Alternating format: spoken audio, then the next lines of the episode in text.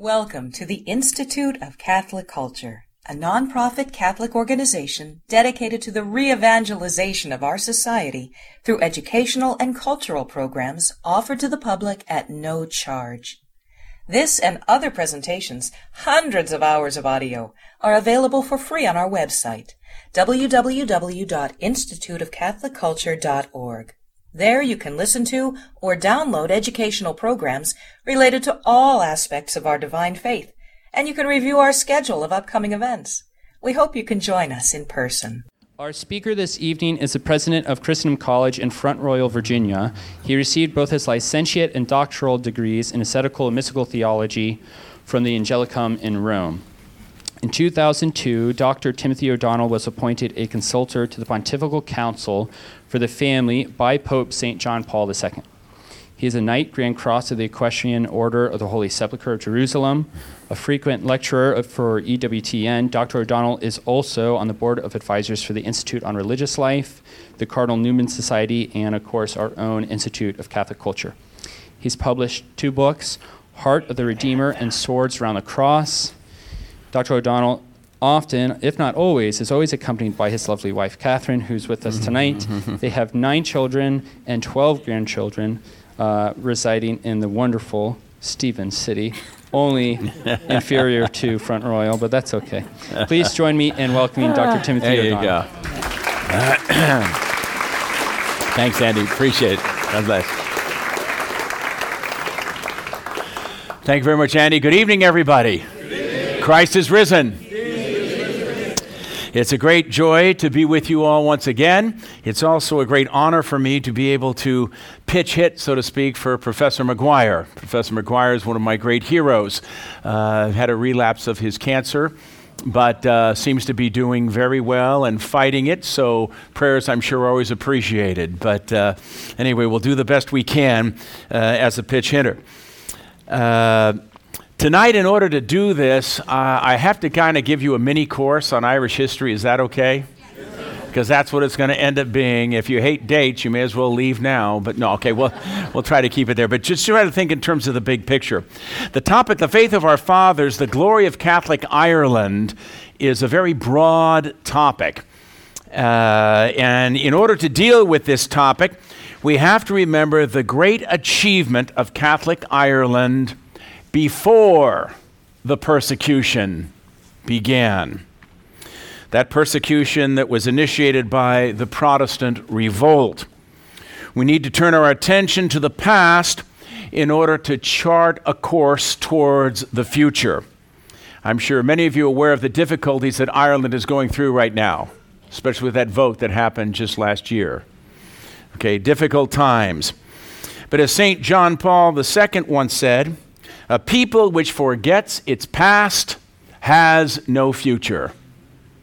Forget your past, you're not going to have a future. And so many today have tragically forgotten the glorious, faith-filled past of the Irish nation. Her ecclesiastical art, the ancient hymns that her songwriters and poets composed, the beautiful poetry, the renowned sanctity, the missionary outreach, the love of learning. Long, long before the great emancipation that was achieved by Daniel O'Connell, the Liberator, in eighteen twenty-nine, Blessed John Henry Cardinal Newman knew of this great tradition and spoke of his appreciation for the role which Ireland, the Catholic Church in Ireland, had played as missionaries in the evangelization of Britain and the continent. And so we want to take a look at all of those things tonight. But holiness was such an important part of that great, great tradition. Catholic Ireland, since the arrival and mission of Saint Patrick, remember Patrick arrived in the year four thirty-two and labored in Ireland until his death in four sixty-one. Ireland became a center of a highly civilized life. The flowering of the monastic culture in Ireland in places such as Clonmacnoise, Bangor, Glendalough, Iona, Monaster Boyce, Moville, just to name a few. I've given you a map And all of those place names you see on your map were places of large monastic settlements that served as sources of spiritual renewal and also intellectual and moral fervor. It's important to remember that love for learning and the desire for God was a major part of the Irish monastic tradition. For example, when the Normans landed in eleven sixty-nine, you had the Norman invasion, the first time they came, eleven sixty-nine. The great center of culture and civilization that was Saint Kieran's fair city, the great monastery at Clonmacnoise in the center of Ireland, had been in existence for over seven centuries. For seven centuries, producing saints, scholars, beautiful works of art, such as the great High Cross of the Scriptures. When it was finally suppressed in fifteen fifty-two by Henry the eighth, that monastery had existed for over a millennium, over a thousand years. Ireland from the sixth to the ninth century was known throughout Christendom as Insula Sanctorum et Doctorum, the island of saints and scholars. The list of saints named in, by Irish chroniclers during this period is truly staggering. The Four Masters, the Acta Sanctorum, the Martyrology of Angus, all give us name after name after name of Irish saints. Even the great Saint Bernard of Clairvaux became close friends with Saint Malachy and saw Malachy's holiness. The two men end up being interred in the same grave together. And then eventually Malachy was canonized by the church. But the love for Christ that characterized the church in Ireland during these centuries, the love for the church, the love for tradition, the love for sacred scripture, deep, deep love that they inherited from Patrick himself, the love for holiness and sanctity, and the passionate desire to win souls for Christ was something that became a big, big part of the whole Irish tradition. Countless souls strove for holiness. Saint Finian of Clonard, Saint Adaman, Saint Kieran, Saint Brendan, Saint Columkill, Saint Bridget, Saint Ida, Saint Moby, Saint Ronan, Saint Connell, Saint Aidan, Fintan, Saint Cronan, Saint Coleman, Saint Comgall, Saint Assiscus. And then there were great, those are ones just in Ireland. You had these great missionaries like Aidan, Saint Gall, Saint Columbanus, Saint Fiacra, Saint Kilian, Saint Virgil of Salzburg. Great saints and scholars like Saint Clement of Ireland, who became rector at Charlemagne's great palace school. The stone carvings that were done of these magnificent high crosses, many of which survive today. There were over two hundred high crosses carved on the island of Iona alone. Manuscripts of breathtaking beauty, such as the Book of Kells. I'm delighted to hear there's going to be a talk on the Book of Kells, which was composed at the beginning of the ninth century. The Book of Duro. And then incredible religious poetry, where many of the poets in ancient Ireland composed religious poems, oftentimes fasted for a prolonged period of time before writing poems. I'm going to give you a sample of just one, just to give you a flavor of that type of poetry. You can handle poetry, can't you? I'm happy to hear that, because if not, it's going to be a long night. All right. This is a poem, early, written by just a poet, not a religious, you know, someone who was part of a religious community. Like thee, O forgiving Son, may I be martyred in thy martyrdom. May I suffer thy passion with thee. May I, in thy noble life, sacrifice to thee my life. May I surrender my body in thy body. May I be poor in thy poverty, so that I be like Mary in distress. May the seven keen shafts of sorrow for thy death pierce my heart like hers. The thorns of his head, the spike in his footsole, the spear in his pap, the nail in his palms, may they wound me, O God, though it be not to pay for thy blood. May I bear the cross beside thee. May I drink thy drink of gall, though to drink it were to die of poison to me. May I sit with thee at the one banquet. Isn't that beautiful? That's the type of poetry that was produced by the ancient Irish poets. The Irish had an intense devotion for their saints, not just Patrick, Bridget, and Columkill, the three major ones, but for hundreds of local saints so significant to them. Familiarity and contact with this tradition of sanctity and learning is very essential, as Pope Benedict, when he wrote that letter to the Catholics of Ireland, when the sexual scandal abuse first broke in Ireland, he said, that is the source of authentic renewal for the future. And what is required in Ireland today, as everywhere throughout the world, is nothing less than a new generation of holiness, a new generation of saints to rise up. The glory of these monastic schools that were just thriving centers from the sixth to the ninth century were referred to by Saint Bede the Venerable, who tells us they brought thousands of students from the continent of Europe and from Britain to study. Those schools, those monasteries were the glory of Christendom during what secular historians call the Dark Ages. Now, the assault of the Vikings, the first Viking raid, came in seven ninety-five. It certainly had devastating impact on the Catholic Church in Ireland, as it did in other kingdoms throughout Christendom, in Britain, in Belgium, France, and elsewhere. Devastating impact. By eight thirty A D, you had close to twenty-six monasteries in Ireland plundered by Viking raiders who came and devastated the countryside. Now, there were two centuries of battles that went on between the Vikings and the native Irish. Eventually, after the victory of the great Brian Boru in the year ten fourteen, the Battle of Clontarf, their power was broken. And eventually, they blended in with the native population and became Catholic. The church herself had begun to revive after the Viking chaos, with the arrival of new orders from the continent when the Franciscans arrived, the Dominicans, and especially the Cistercians. The first Cistercian monastery at Mellifont was built in eleven forty-two.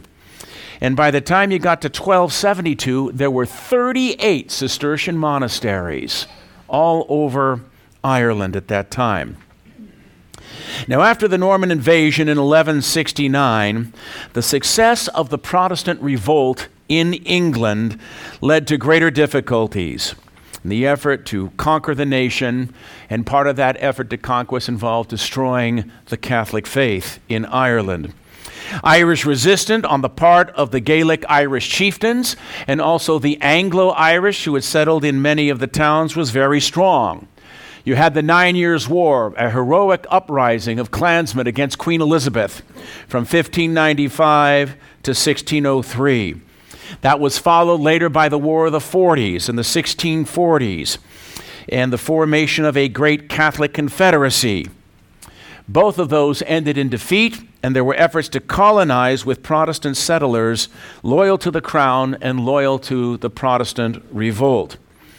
At the end of the forties, Oliver Cromwell arrived in Ireland in sixteen forty-nine and in a two-year period crushed the opposition. And anyone who was papist at the end of that war who survived were banished to hell or to Connaught, Connaught being out in the west. And out in the west, as was said, there were not enough trees to hang a man, not enough water to drown a man in, and not enough soil to bury a man. That's what they said about it's beautiful, but not very productive land, to say the least. Okay, you then went on to have the chaos of the Stuart monarchy in England. All right, you had a bloody civil war in England, which always caused chaos and difficulties in Ireland. You then had the restoration of the Stuart monarchy, and then eventually what became known as the Glorious Revolution in sixteen eighty-eight. When William of Orange, William the Third of Orange, drove out the Catholic James the Second.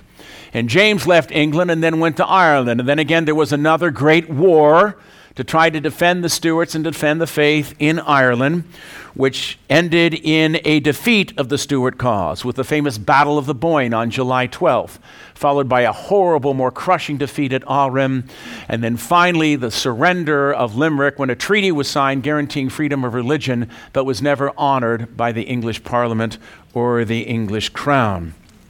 Now, after all of those battles and wars, an effort to debase and to degrade the Catholic people of Ireland began through a series of what became known as penal laws.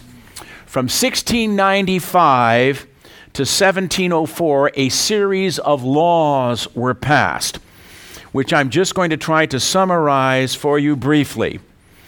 If you were a Roman Catholic, this is all legislation that was passed. No Catholic could buy land. No Catholic could have a lease on a farm for longer than thirty-one years. And the rent that you were to pay was to be at least two-thirds of the holding's yearly value. That means two-thirds of whatever you made on your land went to pay your rent, and you could keep only one-third of that. When a Catholic died, his estate was not to be inherited by the eldest son, but would be equally divided among all the sons. You know why that's the case. Breaks up the farm, flips land, it ensures impoverishment. All right? But if one son became a Protestant, he could inherit the entire estate. We continue on. No Catholic could become a barrister, a solicitor, a judge, or a member of a grand jury. Catholics could not sit in parliament or vote in elections. Catholics could not hold public office. For example, a Catholic could not be a civil servant, a sheriff, or a member of a town council. Catholics could neither send their children abroad to be educated nor establish a school at home. Catholics could not be guardians of orphans. Catholics could not carry arms, join the army, or own a horse worth more than five pounds. Catholics were excluded from living in many important provincial towns. Initially, Catholic worship and the priesthood itself was outlawed in the city. Later on, when that was modified, one hundred years later, Catholics could worship freely, but their churches could not have steeples or display crosses. Priests were not to wear clerical garb or holy emblems in public. They had to register with the government and take an oath of loyalty to the crown. Archbishops, bishops, Jesuits, and other regular clergy, monks and friars, had to leave the country. Catholic pilgrimages, especially the one to Loch Derg in County Donegal, were forbidden. Forbidden. This was the age of the Mass Rocks. The churches were all confiscated. So in order to keep your job, not to be evicted, you'd have to go to remote glens. And there they would hew out these massive rocks, and they would hide the priest. And he would say Mass out in this remote glen. Oftentimes they'd have to post lookouts, because they would track them down, because there were bounties. If you got a Jesuit, you got a certain amount of money. You caught a priest, certain amount of money would be given to you. Caught a bishop, even more money would be given to you. And so they would post lookouts, and oftentimes the lookouts would wear a black cassock, even though they were laymen. No, because if soldiers were coming, they would try to catch attention and flee, and they would pursue the man in the black cassock thinking it was a priest. And he might get killed, be hung. But the important thing was that the Mass would continue, that the priest would be saved, and the sacraments would continue on. That's the type of age that we're going into. The age of the hedge school, where there could be no education, no official school. In the west coast and up in the northern part in Donegal, they had these large fuchsia bushes. And so when the men would go out with their sons and their children to work the fields, the men would stay in the fields, and the hedge schoolmaster would come into the hedges, and the children would leave the fields. They'd go in the hedges, rain or snow, snow or sunshine, whatever it was, and they would learn Greek. They would learn Latin. They'd learn their catechism. They'd learn the history of their country. But if you caught the hedgemaster, you could be killed, and you could be evicted for having your children educated in violation of the law. Everywhere priests were banished and hunted. Yet despite this persecution and the legal hostility, the vast majority of people remained true to the faith, finding solace in holy wells where they would conduct their baptisms, or in monastic ruins. The only place the monasteries were ruined and destroyed, but at least you knew the ground was consecrated, so they became burial places where you could inter your loved ones. And of course, those hidden glens. Still to this day, there's over two hundred fifty mass rocks around the countryside in Ireland. I remember going up and attending Mass. First time I went to Ireland back in nineteen seventy-three with a priest from Dublin, traveling with some young men. And I remember it was way up in this, in the northern part, overlooking the crashing Atlantic Ocean. And I remember it started to rain, but we said Mass at that Mass rock. And I remember I was so moved because when it came time for the consecration, everybody hit their knees, were kneeling in the mud, kneeling in the rain. But when he raised that host, we knew God was with us on that hill. And that Mass was as beautiful as anything I've ever attended in Saint Peter's Basilica. But that was the faith. That was the tradition. Eventually there will be an uprising in seventeen ninety-eight, brutally put down after that. Then an act of union. And in all of this time and suffering, the people remained faithful. You know, there was a great Irish poet, Thomas More, not to be confused with Thomas More, the great English martyr, but the poet Thomas More, who, having looked and seen all of this that was going on, composed a poem called The Irish Peasant to His Mistress. Now, he uses symbolic language and calls it a mistress, but he's talking about the Catholic Church. Catholic Church is the mistress. Listen to the poem. Through grief and through danger, thy smile hath cheered my way, till hope seemed to bud from each thorn that round me lay. The darker our fortune, the brighter our pure love burned, till shame into glory, till fear into zeal was turned. Yes, slave as I was, in thy arms my spirit felt free. And blessed even the sorrows that made me more dear to thee. Thy rival was honored, while thou wert wronged and scorned. Thy crown was of briars, while gold her brows adorned. She wooed me to temples, while thou layest hid in caves. Her friends were all masters, while thine, alas, were slaves. Yet cold in the earth at thy feet I would rather be, than wed what I love not, or turn one thought from thee. They slander thee sorely who say thy vows are frail. Hadst thou been a false one, thy cheek had looked less pale. They say too, so long thou hast worn these lingering chains, that deep in thy heart they have printed their servile stains. O foul is the slander, no chains could that soul subdue. Where shineth thy spirit, their liberty shineth too. Thomas More. All right? That is the Irish peasant to his mistress. Now, of course, eventually, as there became to be more liberal attitudes, things began to change. And there were efforts on the part of the Catholics in Ireland to try to secure their political rights and liberty. Eventually, a great figure who's known in Irish history simply as the Liberator will come on the scene. Eventually, there'll be a Catholic Relief Act passed in seventeen seventy-eight that will allow Catholics to lease land for nine hundred ninety-nine years. nine hundred ninety-nine years. All right. But eventually, Daniel O'Connell will form the Catholic League in eighteen twenty-three, and through a series of brilliant political maneuvers and elections, he will finally achieve the emancipation of the Catholic Church and the ending of all the penal laws in the year eighteen twenty-nine. eighteen twenty-nine. The persecution formally ended, but what was the state of the church at that time in eighteen twenty-nine? After touring in Ireland, a Frenchman, the illustrious Count de Montalembert, published in Paris in eighteen twenty-nine what he had seen in Ireland, and a series of very interesting letters. And so he just describes what he encountered among the Catholic people, and I'm going to let him speak what his eyes saw in the late eighteen twenties in Ireland. And this is what he writes. Often on Sunday, he says, when entering an Irish town, I have seen the streets encumbered with kneeling figures of laboring men in all direction, turning their looks away towards some low doorway, some obscure lane which led to the Catholic chapel, built behind the houses in those times of persecution when the exercise of that worship was treason. The immense crowd which endeavored to force an entrance into the narrow and hidden interior prevented the approach of two-thirds of the faithful, but they knew that Mass was being said. They knelt in all the surrounding streets, joining themselves in spirit to the priest of the Most High. Very often I have mixed with them and enjoyed their looks of astonishment when they saw a stranger, a man not poor like themselves, taking the holy water with them and bowing before the altar.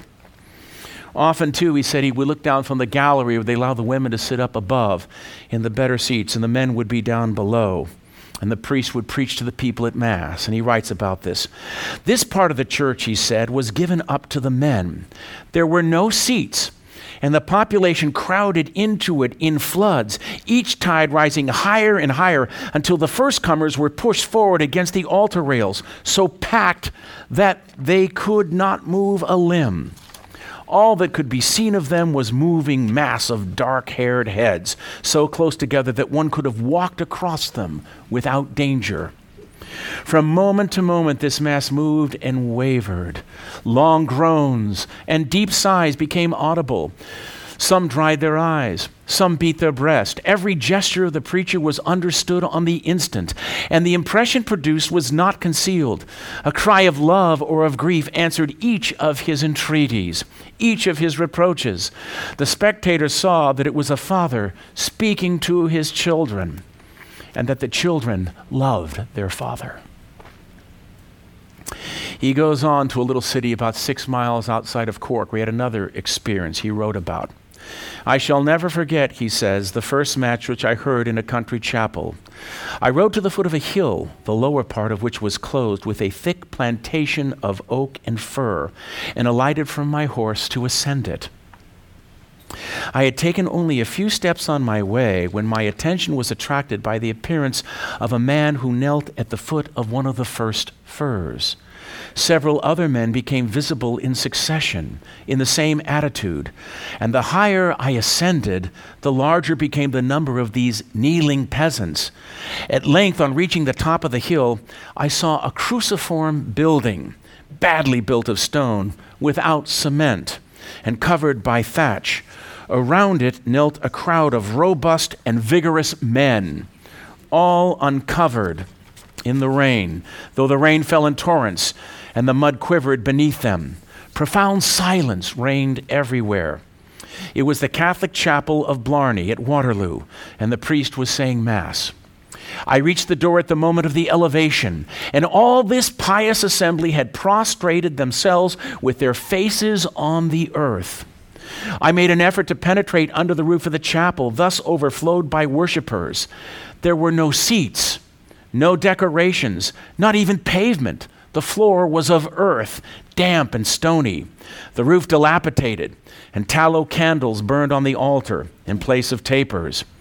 I heard the priest announce in Irish, the language of this Catholic people, that on such a day he would go in order to save his parishioners the trouble of a long journey to a certain cabin, which should for the moment be turned into the house of God, there to administer the sacraments and receive the humble offerings with which his flock supported him. When the sacrifice, the holy sacrifice, was ended, the priest mounted his horse and rode away. Then each worshiper rose from his knees and went slowly homeward. Some of them, wandering harvestmen, carrying their reaping hooks, turned their steps toward the nearest cottage to ask the hospitality to which they were considered to have a right. Others, with their wives riding behind them, went off to their distant homes.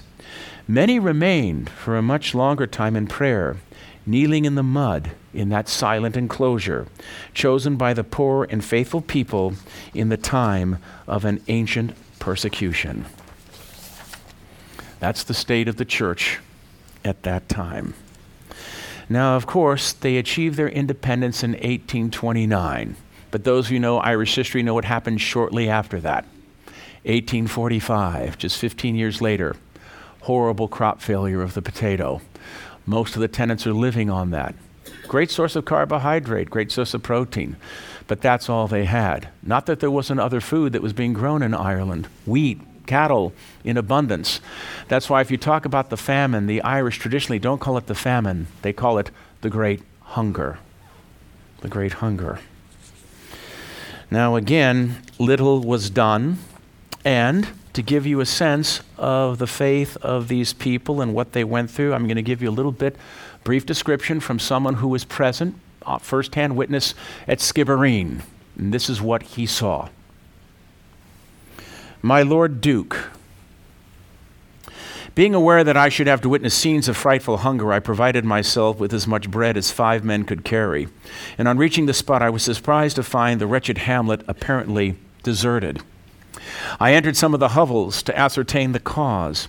In the first, six famished and ghastly skeletons, to all appearances dead, were huddled in a corner on some filthy straw. I approached with horror and found by a low moaning they were alive. Suffice to say that in a few minutes, I was surrounded by at least two hundred such phantoms, and such frightful specters as no words can describe. Their demonic yells are still ringing in my ears, and these horrible images are fixed upon my brain. The same morning, the police opened a house on the adjoining lands, and two frozen corpses were found, half devoured by rats. Within five hundred yards of the Calvary station at Skibbereen, the dispensary doctor found seven wretches lying, unable to move. One had been dead for many hours. By January of eighteen forty-seven, it wasn't any better. In huts I have visited, I have seen children reduced to skeletons. In some instances, others bloated beyond expression by hideous dropsy and creeping around damp, wet floors of their miserable cabins, unable to stand erect. It is too late to rescue the hundreds of diseased and stricken wretches from destruction. Their fate is sealed without a hope.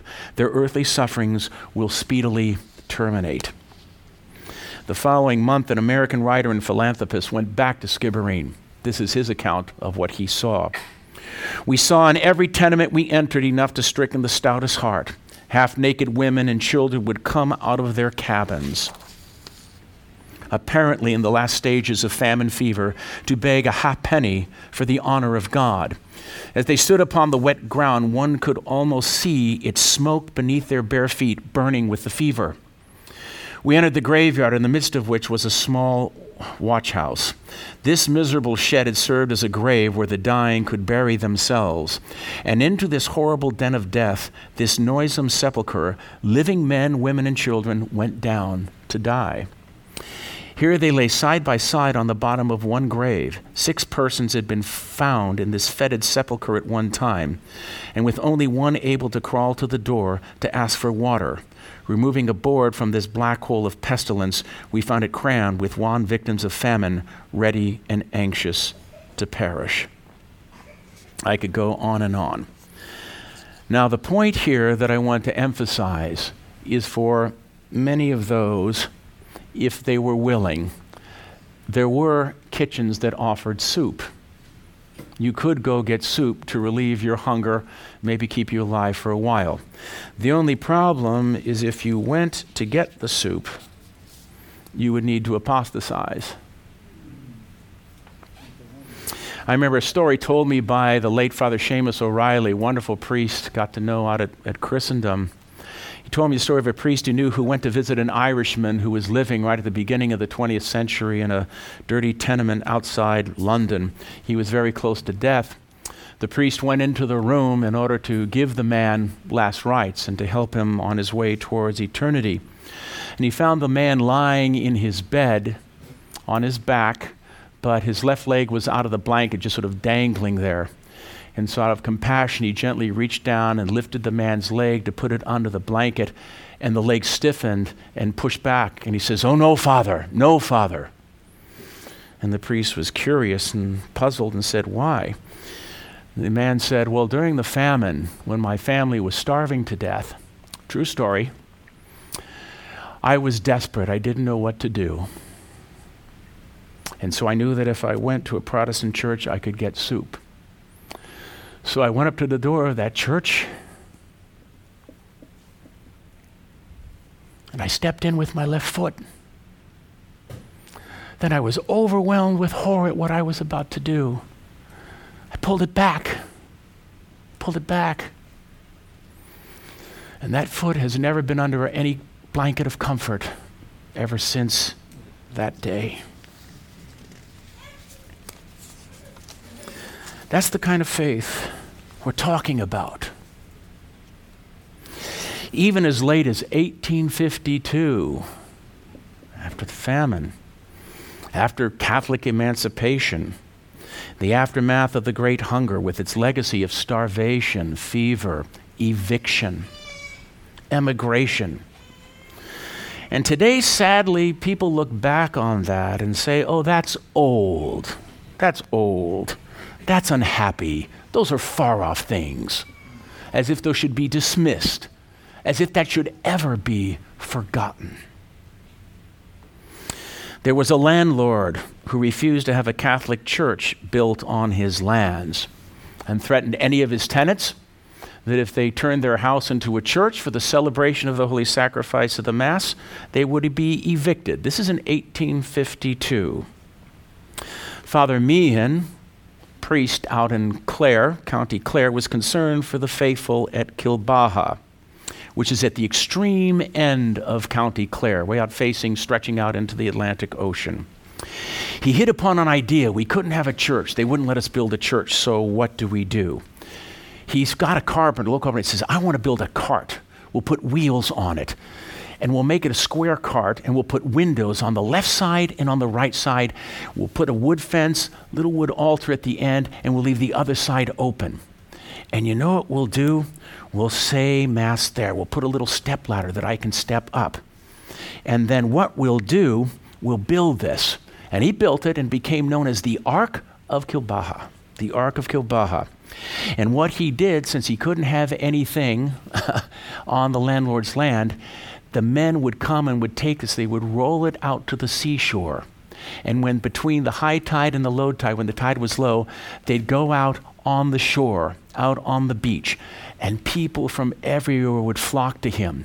And he would go into this little ark and he would celebrate Mass there.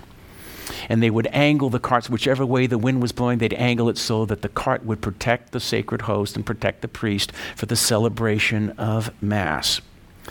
And they went there Sunday after Sunday in all kinds of weather. Mass was celebrated, the sacraments were celebrated, marriages were celebrated, baptisms were held, all of it took place. This is twenty-five years after Catholic emancipation. Okay, people came to see it.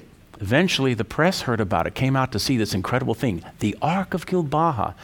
And then they were so ashamed that people had to go out and kneel in the wet sand with the surf and the wind and the west coast of Ireland, you know what that can be like, that eventually pressure was brought to bear.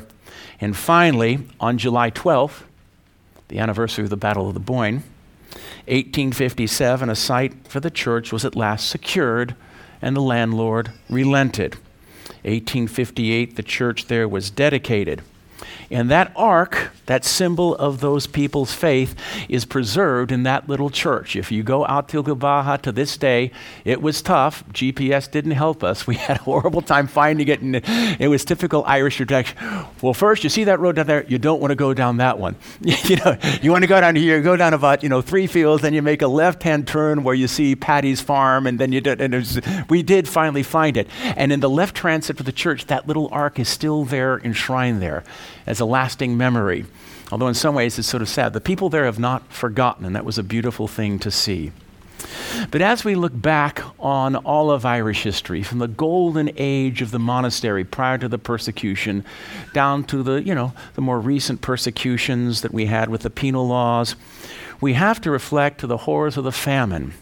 How many ordinary, very ordinary but heroic mothers and fathers in those domestic churches brought up and reared their children in the love and fear of Almighty God. What devotion they had to the ancient faith of our fathers, and I should add also, and our mothers, because the mothers were very much a part of that heroism as well. It's fatal for any nation not to look back on its history and to look back on its traditions, no matter how painful that memory might be. And these stories that I'm sharing with you are some, this is not any kind of poetic imagination. This is not an invention. This is a real and a heroic history worth writing about, worth reflecting about.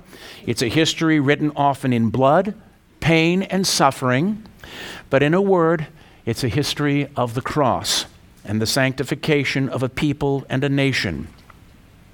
All Catholics, all men and women, regardless of their nationality, whether you're Chinese, Polish, Italian, Spanish, French, English, Scottish, Welsh, it doesn't matter, African, whether you're from Latin America, indigenous people, everyone can learn from this.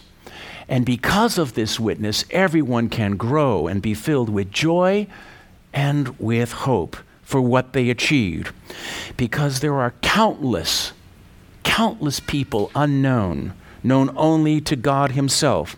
Simple priests with their people. Simple religious, embracing poverty, chastity, and obedience.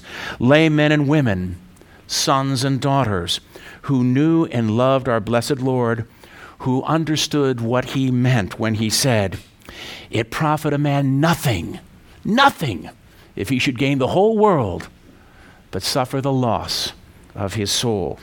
Such is the glory of Catholic Ireland. Thank you very much.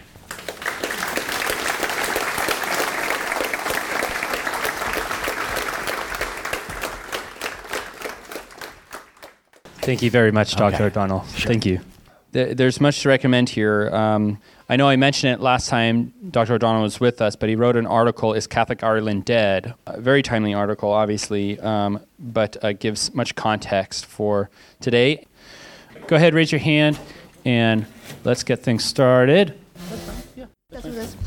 So, Doctor Uh, O'Donnell, thank you very much for the talk. I was wondering, I was looking at the Lorica of Saint Patrick. There was two lines that refer to um, to the Mass while you were talking about it. I have noticed that in the, um, in the past, Saint Patrick, uh, when he was in slavery in Ireland, he loved the people. And so, and so when he went back to Britain, he had a vision of the people of Ireland speaking to him, saying, "Please come back. Tell us, tell us about your God." And but the thing was is that during back then, he openly uh, celebrated the Mass for these people after they converted. Why is it now that um, why is the Mass so in, in secret, in secrecy of the home, or it, or in other? or in other pl- places and not so closely connected with what the government has to go through, like, for for example, Mexico, and when and during the during the Cristero Wars or, or something like that? Why is Mass in secret now instead of being so fully open? That's a good question. It's all, that's all a chronology question. Uh, when Patrick had the voice calling him to come back to Ireland, that was a dream that he had of the people sp- calling to him from the folk at Wood. That's before he was ordained a priest. He was a Catholic Christian. And so he went off and eventually was ordained. The Mass was outlawed during the penal times, you know, basically sixteen, seventeen hundreds, okay? The Mass is not outlawed now. The Mass is found still everywhere throughout Ireland. So the time of the Mass Rock, that is the time when the Mass was really being banished. Priests were being banished. Uh, it was viewed as a threat to uh, to the crown, and their effort to sort of make uh, transform into Ireland into a more obedient uh, country. So that's not what we're having at the current time. At the current time, Mass is readily available. And when Patrick, Patrick, you have, you're going back to the fifth century. The penal times would be much more, you know, late seventeenth, eighteenth century is when that would be taking place. So it's a, d- a sense of chronology there. Okay. We've got two questions coming in from online. Lynn and Paul are wondering, is this inspiring history of the Irish people in defense of their Catholic faith, is it still taught in their schools, public and Catholic? Uh, is Ireland remembering its history? Irish history is like a minefield. Anything you say, someone's going to be upset and angry with you. But basically, my experience is no, it is not being taught. Uh, part of the problem that we're having now is I think there is a very hostile secularism in Ireland. And also because of the troubles in the North. I know a number of you would have remembered the troubles up in Northern Ireland, you know, particularly late sixties and the seventies. There was a lot of tension, a lot of violence, a lot of terrorism that was going on up there.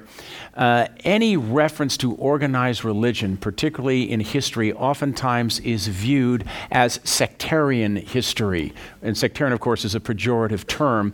And so, unfortunately, even when you go to historical sites, anything that would make it sound specifically Catholic, or at the same time anything would make it sound explicitly Protestant, like Presbyterian or Anglican. It's never mentioned. So you end up with something that actually is quite insipid, with the result that no one's really attracted to it. And so we've had a number of students, good Irish students, bright students that have come. Uh, at first, we weren't going to do an Irish history, and we have a Saint Columkill program we do every summer over in Ireland. Uh, and at first, we weren't going to have the Yanks come and teach Irish history. But then these Irish students said, we've never heard of any of these battles. We've never heard of any of this. And I said, well, we need to start talking about this. And I can understand it's a painful memory. You certainly don't want to uh, go into any type of narrow sectarianism. It, the last thing for any Christian you want to do would be foster hatred between communities. Everyone wants peace. Everyone wants to come together. But at the same time, we have to recognize that historically, there have been injustices. There have been things that have done. And to sort of deny or pretend that that didn't happen is not really doing justice. Justice to the people who sacrificed so much and gave their lives and that type of thing. So sh- sort of long answer, I don't think it's really being taught. There are some reasons, some good reasons why they don't want to do it, but long term, I think it really hurts the nation and hurts the national memory in trying to downplay, uh, for example, the sanctity of Saint Columba and Columbkill's mission to Iona. Columbanus, who was passionately in love with Jesus Christ, celebrated the Mass, loved the Eucharist. I mean, these men and these saints were deeply and profoundly Catholic. Uh, Patrick was a Catholic bishop. There's no way you can get around that. And so suppressing those things is not really helping. Whenever you suppress the truth, that's not a good thing. Doctor O'Donnell, thank you for a wonderful presentation. Oh, you're welcome. Thank uh, you. I have read that uh, during the potato famine, Ireland was a an exporter of food to the continent, all yes. kinds of foods, meat, yes. uh, grains, and so forth.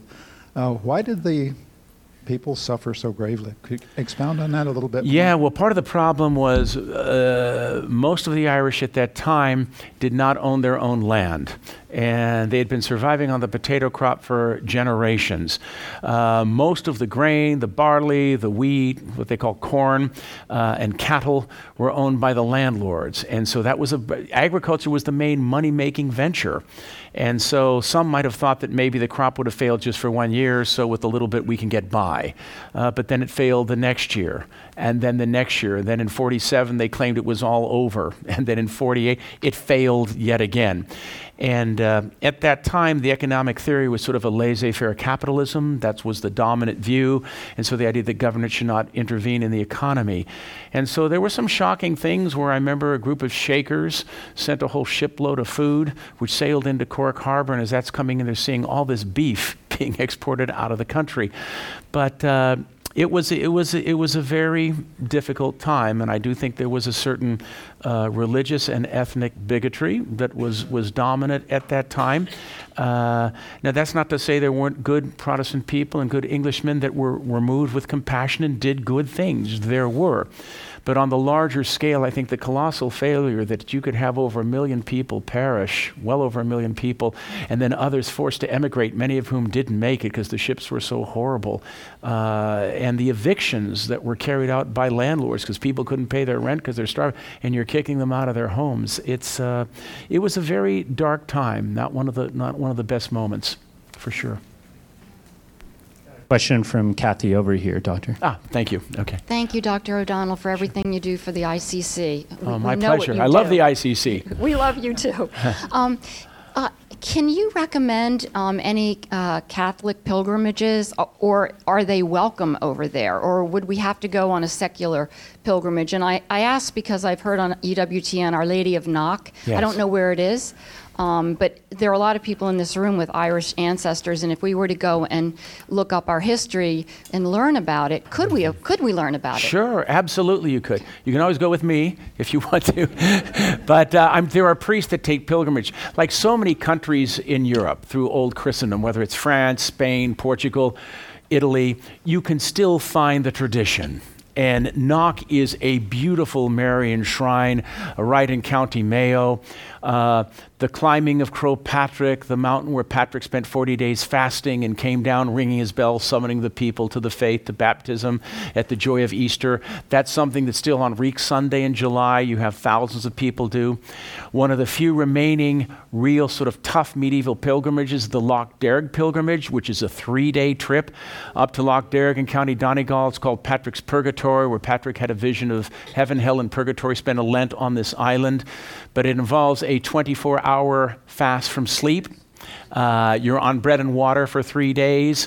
Uh, you're walking around doing penitential stations barefoot. You don't get to go to your dormitory till uh, benediction the following night. It's tough, but it's really beautiful in many ways. It's serene. Uh, it's tough. You learn a lot about yourself. You learn a lot about God, but that's a three-day. It's open basically in the summer months, June, July, and August. It closes on August fifteenth, uh, the Assumption, Our Lady Day and Harvest. Oh yeah, Inside the Vatican is actually taking a trip to Ireland in the footsteps of Saint Patrick, so you might want to take a look at that. Thank you for that, yeah. Robert Moynihan's a great guy. But a lot of times if you're going with a priest, uh, you can find great trips. No, if you look, you know, in Catholic newspaper and literature, and you find where it says pilgrimage, generally you're going to be in good shape. Because most of the secular pilgrimage is just like, you know, green leprechauns, Lucky Charms, it's ridiculous. But even when they try to give you cultural things, it becomes a culture that's separated from the cult. The Mass is not part of it, the liturgical year, the tradition. And there's so, because that's oftentimes viewed as controversial, sectarian, and that's, and a lot of times they'll say, oh, that's very old. That's very old. And they use this word in a pejorative sense, and it just breaks your heart. But uh, there's still a lot of good people in Ireland doing good things, fighting for pro-life and, and all of that. But look, and if it says, don't go for a trip down, go look for something that says pilgrimage. And if it has Knock, if it has Crowpatrick, uh, Ballintubber Abbey in County Mayo, where the Mass was celebrated without stop for eight hundred years. If they're going to talk about celebrating Mass at a Mass Rock, we do that every year. We take our students over there, and it has a profound impact. We go to a, a Mass Rock in County Donegal, right near Dune Rock, where two priests uh, were actually killed at that rock. So you think, gosh, there's been bloodshed here for, in witness to Christ and for the Mass. We always talk to the students, imagine how much we take for granted with the freedom and liberty we have in our country. We can go to Mass anytime we want. Would we be going if it meant we might lose our job? We might be kicked out of our home, or we might even be killed. How many Catholics would go then? So don't take that stuff for granted. But look for a pilgrimage. Other side of the room with Thomas yes. here. Uh, thank you, Doctor, for the talk. What do you think about the legitimacy of the bull, supposedly from Pope Adrian the Fourth in the eleven hundreds, that the Norman invaders brought with them about the status of Ireland and the church there? I'd like to say it was a fake bull, but it wasn't. it, it was authentic. Um, and at the time, this is something that historians d- debate. They go back and forth. What was the state of the Irish church at that particular time? Uh, there were definite efforts to reform. There had been a number of synods that had been held. Uh, but if you're going to pick someone to reform, uh, of course, that happened to be the one English pope in history who wrote the bull. And uh, the fact of the matter, picking someone such as Henry the Second to be a reformer, hardly a good guy. He's the one that killed Becket. Also, evidently, we believe possibly had Saint Lawrence O'Toole also struck and had him struck in the skull, which is something that uh, was eventually going to lead to his death as well. So the bull was accurate, but the primary purpose of the incursion was to help restore the church. Very little was done after that. And as a matter of fact, after the Norman invasion, it was not a Norman conquest as you had in England. It was simply an invasion. Most of the country remained independent. Many of the Normans who came in remained devout Catholics. Catholic, but uh, married Irish women. And of course, Irish women had babies, and they sang to their children in Irish. And so many of those Ang- Anglo-Norman families became, as they used to say, more Irish than the Irish themselves. So the bull was, fu- was authentic, but the bull was never actually fulfilled. And of course, what really throws the gauntlet down is when you have Pius the Fifth, during the reign of Queen Elizabeth, formally excommunicating Elizabeth, ending her pretended right to that kingdom. That was a total game changer, where suddenly, you know, to defend the to defend the, na- the nation and to defend the faith was something you were called upon to do. Is that is that helpful? Good question. Thanks for bringing it up. Uh, Doctor, you've given us a very vivid uh, explanation of the uh, faith in Ireland. Uh, in the last uh, ten to fifteen years, though, things seem to have really gone downhill. Mm-hmm. Uh, it's kind of hard for us, or me anyway, to imagine or figure out why things went south so badly and so quickly. Uh, can you comment on that? I can comment. It's it's it's try to be brief because it's a complex question. But what eight centuries of persecution didn't do, uh, twenty years of prosperity did very quickly. But uh, a number of things. You had essentially a rural population that was agrarian that suddenly began to shift into the cities. That was a huge cultural shift. You had a culture of Catholicism that was passed on from father to son. But suddenly when you got internet, money making, there was a whole sort of disconnect that happened, where many of the young people in Ireland today are more connected through the internet to people in the E U and the U K and America than they are with their own parents or their own grandparents. And so all those type of ideas. And I think the failure to catechize, to teach, it was, oh, we're always Catholic. I mean, I met so many people that were, were good people, but they, and they, they think they're Catholic, but they know nothing about their faith. And so the failure to catechize at, our, at, the, at the schools, even when Catholic religion is taught, there's nothing that indicates that the teacher himself must be a believing, committed Roman Catholic. So you can have a teacher saying, well, the church says this. I think it's a bunch of malarkey, but that's what I'm supposed to teach you. What kind of witness is that? And so you have you have a real situation, and I think oftentimes in the church there are some wonderful bishops, and there are some great priests and great religious doing great things. But many times, I think people were caught flat-footed. They weren't ready for the sort of incredible influx of wealth and the money that happened, to the point where eighty-five percent, in the recent vote on abortion, eighty-five percent of the eighteen to twenty-five-year-olds voted for abortion. eighty-five percent. Most of those students went to Catholic schools. And right now, there's very little in the way of liberal arts education, where people aren't studying philosophy, they're not studying theology. And the scandals that have rocked the church have hurt the church terribly. And the church, there was clericalism, and uh, there was a rejection of Catholic morality. Sort of the revolution we had in the sixties and seventies did hit Ireland a little late. That was there. But the church in Ireland, because Catholicism was really dominant in a way it was never dominant here in the United States, because it was given such an incredible position, it was viewed by many as a horrible betrayal. And so the secular press took that and kept writing and reporting and reporting and hitting on everything they could, to the point where people, there was a lot of anger at the church. And uh, we were actually in Dublin the day of the election when that uh, when that vote came down. And the anger and the hostility in, against the church is incredible. In Dublin, which is mo- overwhelmingly Catholic, twelve percent of the Catholic population go to Mass on Sunday. twelve percent. Go back forty years, that would have been eighty percent. So, I mean, it's been a huge collapse. Huge collapse. That's why I say there has to be a deep reform of the church, and we have to pray that the Lord will rise up new saints, new Columbas, you know, new Saint Bridget's, new people to come forward. And there are a lot of good young people that we have met who are working night and day, for example, on the pro-life. Uh, there's Youth two thousand. There's a great group called Purity of Heart, because pornography, like everywhere else in the world, it's a, it's a huge problem. But Pure, Pure, Pure in Heart is trying to do a lot of good work, and there's a lot of priests uh, with Youth two thousand and doing uh, retreats at Knock and elsewhere that are trying to wake up now and try to bring people back. And hopefully, you know, it's a, it's a country where there's a strong and a great tradition.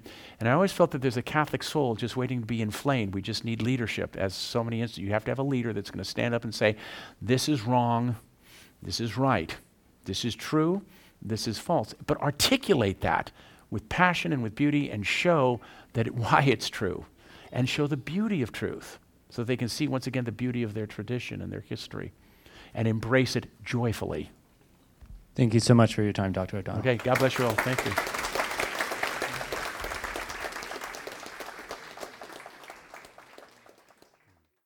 We hope you enjoyed this presentation from the Institute of Catholic Culture.